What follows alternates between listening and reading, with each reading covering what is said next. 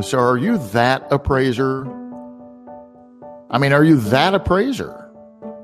You know, for years and years and years and years, I was that appraiser.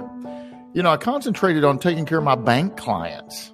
Uh, had to keep those bankers happy, had to keep those clients happy, had to focus solely on mortgage finance transactions, whether it be a purchase or a refinance. You know, the, the 1004 form, that was my best friend.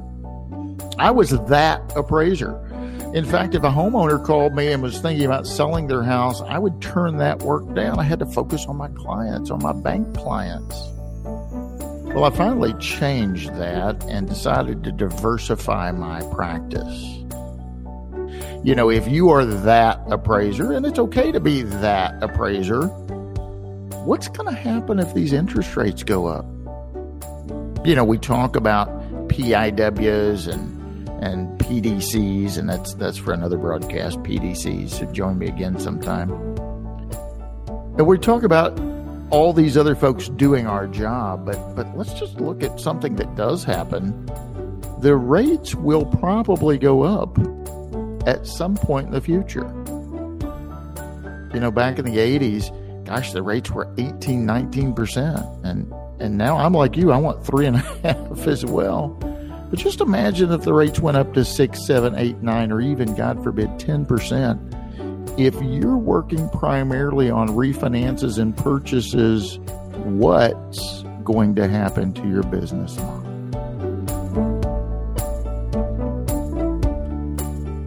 I have Mark Buhler, a certified appraiser, certified residential appraiser from California. He's got over 25 years experience and he's found a niche. Hey, Mark, welcome to the program. Thank you, Bryan. Thanks for having me. Glad you're here. So, you know, we were talking a little bit about diversification, and I did that many years ago. You know, I had a I had a choice. I could either uh, find something else to do for a living because business slowed down radically, you know, in the mortgage world there for a while. So I could I could find uh, another job. I could suddenly become unethical, which wasn't a choice for me. Um, or I could maybe try to find things that other folks didn't want to do. And for me, it was it was getting into the realm of litigation support, you know, starting to do divorces or construction defects and even extended further and helping appraisers that get in trouble, trying to help them get out of trouble, and uh, and testifying in that regard. So I diversified my practice to kind of weather the storm, if you will. And I found out, good lord, that that just opens the door for a no, a whole new book of business. Now I mentioned that you have found a niche, and so tell our our audience what your niche is.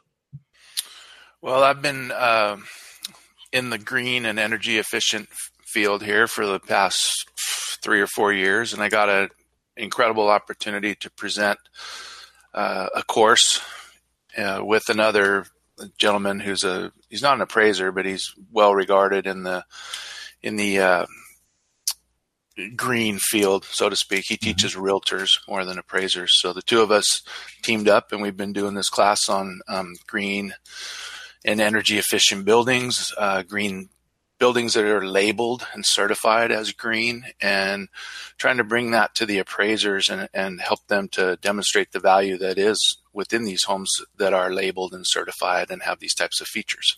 That's great. That's great. So, so let's just kind of dip our toe in the in the arena here a little bit, and and tell our listeners what what the heck what the heck is a green property. You're not talking about the color green, I know, but but what what makes a house green? Well, there's a lot of different components that go into a green home or building. You know, on the commercial side, we've mm-hmm. probably all heard about the LEED buildings, the LEED platinum buildings, and and that's a, a one type of a certification. There's a, numerous different uh, labels and certifications out there for homes, but they're all basically um, working off of a, a checklist, so to speak, hitting on certain uh, points or the, what they call the pillars of green. And so five of them, there's some, some hit on seven, some hit on five, but five of them would do with the site um, the water usage and efficiency, energy efficiency, the materials that are used, and one that's really hard for appraisers to measure, but really for the public, um, I think is becoming increasingly important is indoor air quality. And yeah, the yeah. way that these homes are built, um, they will, res- if they're built to these standards with sustainable materials and stuff, the indoor air quality as a byproduct is improved. And that's very important to people, especially people that have respiratory issues and such. Mm-hmm. Yeah, you know it's amazing, uh, and and I think you touched on that. You know, lady I'm I'm dating, she's she's a specialist in allergies and and whatnot, and and many times you you find that people will take carpet out of their houses or various things to try and cut cut down on that. I know I've seen some some surveys and statistics that say that in in some instances indoor air quality is measured at four, five, six, seven, eight percent uh, worse than outdoor quality. I mean, you're, you're going to breathe better if you go outside for crying out loud than staying in this particular house. So how do you how do you achieve some of that stuff? And what can we look for or look at when we're talking about a, a green property? Um, the, a lot of what an appraiser is going to be able to see is the materials that are built, and a lot of it you can't see. So we need documentation to to back up what's behind those walls. So uh, give us some know, examples of that. For for for instance, things that I can't see. Give me some give me some examples of that. The framing of the house, the insulation, the um, what's very important in this is what they call sealing the envelope of the home. So mm-hmm. you're not going to be able to see the um, the leakage, the air leakage that goes in and out of a home, and every little um, light receptacle and canned light, and every little hole in your house is a place for air to infiltrate. And with that air comes moisture, which damages the house, mm-hmm. and and um, your air quality is compromised. And when you go into a house that's built, the highest level of this type of building is is called passive house, which is popular in in Europe. Um, you can feel the difference, and it's like you won't want to live in a home that doesn't have that once you've been in it. Wow, wow, it's that noticeable, huh? You uh, so so when you're in that environment, you said that that's actually physically noticeable. Oh you yes, you you wouldn't want to live in a house without it once you've experienced that. Wow, passive, like, passive house. Uh, one that I was in had insulated the envelope or, or sealed the envelope all the way up to the roof line. So inside of the attic was just as comfortable as downstairs in the living room. That's amazing. That is yeah. amazing. So, so let's let's talk about that for a minute because we, we, you're talking about sealing the envelope, and and sometimes I've referred that to uh, as like wrapping a house. Okay, wrapping it, and and I know that there's a lot of consumers out there that for a long, long time now has have maybe not looked at it from a perspective of green, but looked at it more from a perspective of, hey, I don't want my my heat going out, going out that window, you know. So I want to wrap my house as tight as I can wrap it. I'm going to put triple pane windows in. I'm going to put cellulose insulation in. I'm going to wrap this sucker. I don't want I don't want to lose a drop of air out of there. But that can cause some problems, can't it? I mean, can't you actually have a house too tight? Uh, I was always told that a house needs to be able to breathe. You know, there there needs to be you need to have the ability to get fresh air in. Uh, so talk about that. Can can we wrap or seal the envelope as you've been referring to it? Can we wrap a house too tight? Well, there's two schools of thought on that. That some building scientists would say no, you can't. But it's true what you said. The house does need to breathe. It needs to be ventilated properly and filtered properly. So you're you're taking air in and from the outside and conditioning it, and you're uh, you're exhausting out the air from the inside. And there's an air exchange that happens that has to happen, um, you know, at a certain rate.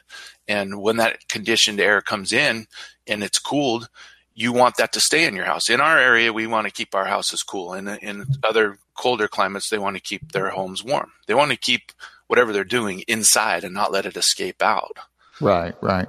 So what I'm hearing is what we want to do is bring good, clean air in and get rid of the bad air, you know, kind of kind of have that constant flow where I've got good stuff coming in and bad stuff going out. That makes sense. That makes sense.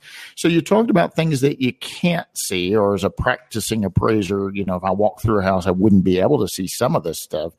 You also mentioned a moment ago of some some of the things that maybe we can see or can identify. Why don't you go through a, a quick checklist on some of those things? Well, you're going to obviously you mentioned the flooring. You're going to see. Um, I used to see homes that were that had no carpet, and it was typically a home where one of the children maybe had asthma or something, and now we've got uh, sustainable materials that are going into the flooring, such as you know bamboo and different types of uh, products that you can notice. Um, there's these new. Uh, they're not that new, I guess, but the uh, the ductless mini splits or even the ducted mini splits. You'll see these on the walls. They look kind of like a, uh, just a room air conditioning type unit that you might see like in a hotel, that's an indicator there that hey, these might these people might be interested in efficiency and green. And you start to ask them questions, and hopefully they'll have paperwork to back up some of the stuff that you can't see. Um, but you know, you're seeing around here, you're seeing people put solar on their roof to to limit their electricity bills as the utilities increase electric prices, and and really insulating your house. You know, once if we have to go up into the attic and look, you see something that's got twice or three times as much insulation as you're used to seeing. Mm-hmm. A light bulb may go off in your head to start asking this homeowner more questions about some of the things they've done. Yeah, and so maybe that's a telltale sign that that we as appraisers need to think, golly, you know, look how much money they wasted on this unnecessary amount of insulation. It may, it may just be that it's a, a consequence of, of green. So uh, it might be something that we need to look at, or or at least um, consult with the owner or the builder or the real estate agent, who, whoever we're dealing with. What about water? Tell me about um, uh, is does that have anything? What are we doing with the with the water supply or the or the water disposal for that matter? Um, the water what can be done with the water is we can reclaim that water and reuse it. So the gray water can go from just about anywhere in the house except for the toilets um, and the kitchen disposal because of the grease. But you can you can capture that into cisterns and, and um, holding tanks and reuse that to to um, to irrigate your yard on the outside because the majority of the water use in a home or out you know on a property is in irrigating and and watering the yard mm-hmm. inside the house the number one uh, water use is with the toilet. So, uh, re- reclaiming and reusing the water is a big thing that you can do, and even capturing the rainfall that hits your roof. You know, you can. Uh, it's the statistics are amazing. Uh, one hour of rainfall in a two thousand square foot house gathers up hundreds of gallons of water. Wow. Wow. Yeah. So instead of just letting that water go down a storm sewer and, and, and never to be used, we could actually put that to good use, is what you're saying. Yes, I mean in some areas the water district has got really high rates and people are getting really high bills. So these are insulation and recap reclaiming water is, are very in, inexpensive fixes.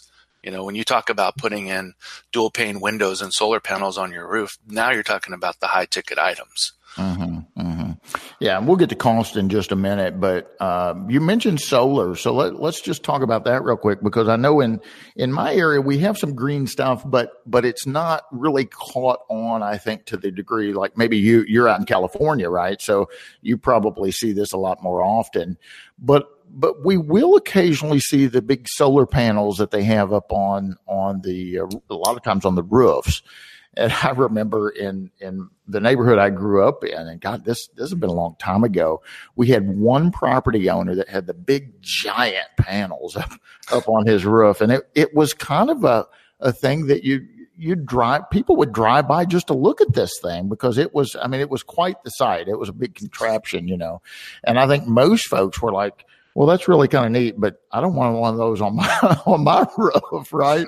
And uh, so let's talk about that because I believe appraiser appraisers listening. I, I had a couple of folks from Hawaii in uh, in my class.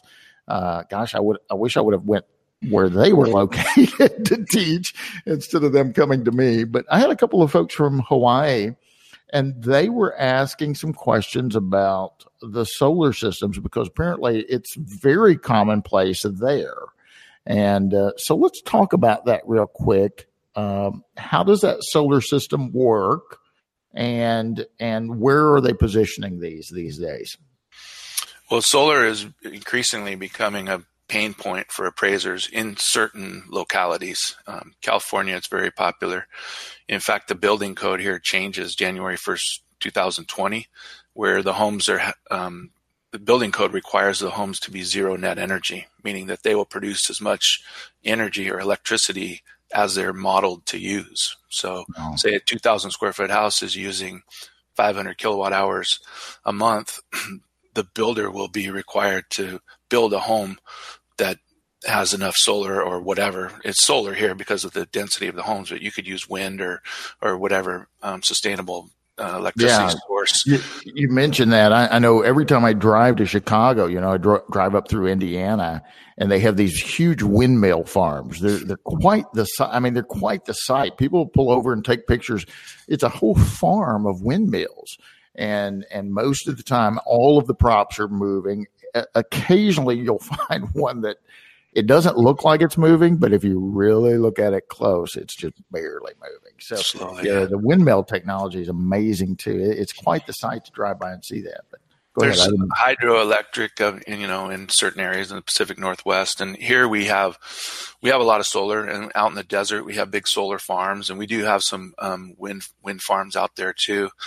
Um, but yeah, solar has become a pain point for a lot of appraisers, and and lending and underwriting is now requiring them to support their adjustments or lack thereof for these solar uh, amenities, and it, it's just a very complicated uh, process of extracting the information from the homeowner. Oftentimes, they don't even know how they own it, if they lease it, or if it's, you know, how large the system is or what. So there's a lot of misinformation out there on it, but Hawaii certainly has a lot of it. Arizona. Um, I have a, a class that I've done in California and Arizona, and I've got my sights set on going over to Hawaii and doing that with some ulterior motive there too. But um, uh, I wouldn't mind spending a little time over there and yeah, some appraisers. But yeah, it's uh, it's really becoming popular here, and, and with the building code changing, I think it's going to increase. And nationwide, my experience has been it's not as widely accepted, and market reaction isn't really that hard to uh, isn't that easy uh, to to decipher and see if it if the market is paying more money for it. And it's I think what I've found is it's directly related to the cost of electricity in your area. So gotcha. if the return on investment doesn't make any sense and electricity is inexpensive in your area, why put it up there? Because it could take you 10 years to get back to square one. And then there's the ugly factor that you said, you know, I don't want that on my roof. Right. right. Uh, there's that. But I think technology over time is going to change all that. We've got well, roofing materials now that are solar photovoltaic. Yeah, that's what I was going to say. I, I, saw where they they are actually making shingles that will capture uh, via solar technology. is amazing. So that that doesn't look any different than some of the other roofs out there. It's hard to hard to differentiate. Uh, and, and you mentioned the cost and and whether or not it's feasible. I know geothermal kind of kind of got popular around here a little bit, and the and the whole the whole take on that, at least for market participants in certain areas, um, I won't say the whole area, but in certain areas, is if if natural gas was available, they're going to use that. You know, the most market participants are going to use natural gas and and a, a traditional, probably force force warm air unit. But where natural gas wasn't available, then it really kind of you know, you'd see folks go with an electric system or electric heat pump. but you kind of find folks that, that would explore that geothermal option. Uh, so uh, we did we do see some of that, and and of course, depending on how long you're going to be in the property, might chime into that whether or not it makes sense economically speaking to to to bear that cost. So let's talk about cost in general right now. Um, let's just I don't know on your street, Mark, or where subdivision you do a lot of work in. What's a typical size house? Well, you're in California. It might be 600 square feet out there. Yeah. I forgot. About, I forgot about that. But uh, I live in a neighborhood that has homes that are two to three thousand square feet. And okay. All right. My next door neighbor just put solar on his roof. Now we live very close to the ocean in a mild climate, so it's I don't have it on my roof. Um, okay. And the utility bill is not that expensive here if you're um, you know, if, if, you're careful about how you use it. But he's got a bigger house with a pool and all that stuff, so mm-hmm. works for him. Well, let's talk about that. And we're not locking you in. There's no assignment. There's no client, so nobody nobody's going to file a complaint on you as a consequence of this podcast. But just just in general terms, a 2,000 square feet home. You you mentioned you you know you've got those around you.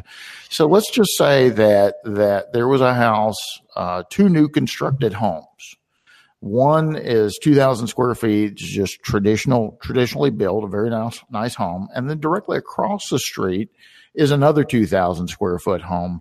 But, but we're going to say that it meets your definition of green. Okay. And I know, I know that can be a whole lot of different things. I'm with you there, but, but give us an idea of what the cost differential is, just, just a roundabout guess the the house that is on one side of the street that doesn't meet the definition of green and the one across the street that is green. I know I, this might be a tough question and I don't mean to put you on the spot, but give us an idea of what are we looking at as a cost differential between the, the green versus the non-green, if you will. Well, it's interesting that you bring that up. In, in the one class that I'm uh, teaching, there is a, um, survey of builders and they've come up with and it's one of the questions on one of the tests one day it's around 5% and but the perception is that to build a home to that standard is much higher than that so mm-hmm. it's 4 or 5% higher is what they're saying and in California I mentioned that we're going to have to build these homes to net zero net energy standards well my thought is the the way to make a home zero net energy isn't to slap as much solar on the roof as you can. They're going to start to build these homes more efficiently with more insulation and mm-hmm. and they're going to be building in mass. So their costs are different than the one guy who's going to do it to his house on his own. So when you're building from a um, you know a home builder building a tract, the smart ones will find out real quick that to make that home zero net energy, it's the not the not so sexy items like windows and solar. It's the solar, it's the insulation going in and the envelope being sealed mm-hmm. properly and right. maybe building with less sticks, you know, and building 16 inches on center or what, you know, however they frame it. But they're, I'm sure they've got it figured out because they break ground January 1st, 2020, and they're into a whole new building code here. It's a whole new world January 1st is what I'm hearing. Yes. And I think that's going to move across the country. The, mm-hmm. uh, the um, New England states are very progressive on this stuff because their problem there is they need to keep their warmth in. Yeah, um, absolutely, absolutely. Well, Mark Buhler uh, has been with me today. I'm, I'm excited uh, to announce that you've you've agreed to come back and join us on a webinar. Uh, that's going to be in August, and, and I have you for a whole hour that day, right? You're you're still on board with that, right? Don't yes, absolutely. I look forward to it. All right, and we'll we'll certainly get the word out. So anyone listening, if you're interested in green and and and the content that Mark Buhler has here today, you'll be able to ask him questions. And uh, the webinars are the fourth Thursday of every month. So Mark's agreed to join us with our August webinar uh, go over to appraiserelearning.com. You can find out information about how to uh, subscribe. Uh, it's on the YouTube channel. And so we're tickled to death to uh, have Mark come back and join us for a longer version in August. In the meantime, Mark, if somebody wants to reach out and contact you, what is the best way for any of our listeners to uh, ring your bell, if you will? Um, you can email me. I'm I'm Mark at cmpappraisal.com. Um, I have uh, a bunch of different classes going on. So one of them is the solar class. I've got a website for that. It's appraisesolar.com. Um, yeah, and I, I, get a lot of uh, past students reaching out to me when they run up against these types of properties and with questions because to sit in a class and, and learn about it is one thing, but then to be faced with that problem, um, then sometimes they reach out to me via phone or via email and, and I walk them through it. And, yeah, absolutely. Well, that's gracious of you to allow them to do that. And, and I know that, that they certainly appreciate that. I, I as well get those calls and, uh, not on green, not on green. I'm not guys call Mark on green, not Bryan. Whatever you do, don't call me on green. But uh, thank you so much for joining us today. I look forward to bringing you back in in August, and uh, and boy, it's been fun. I've learned a lot, and, and in August we're we're going to have a lot more time, and the folks can ask their questions live. But thank you very Mark, very much, Mark. I know you're a busy guy, and thank you very much for participating with us today. Thank you, Bryan. Thanks for having me, and I'm always uh, happy to share the word of green and solar and be a resource to my fellow appraiser. Thanks again. Ladies and gentlemen, you've been listening to the Appraisal Update. I'm Bryan Reynolds, your host, brought to you by Appraiser e Learning.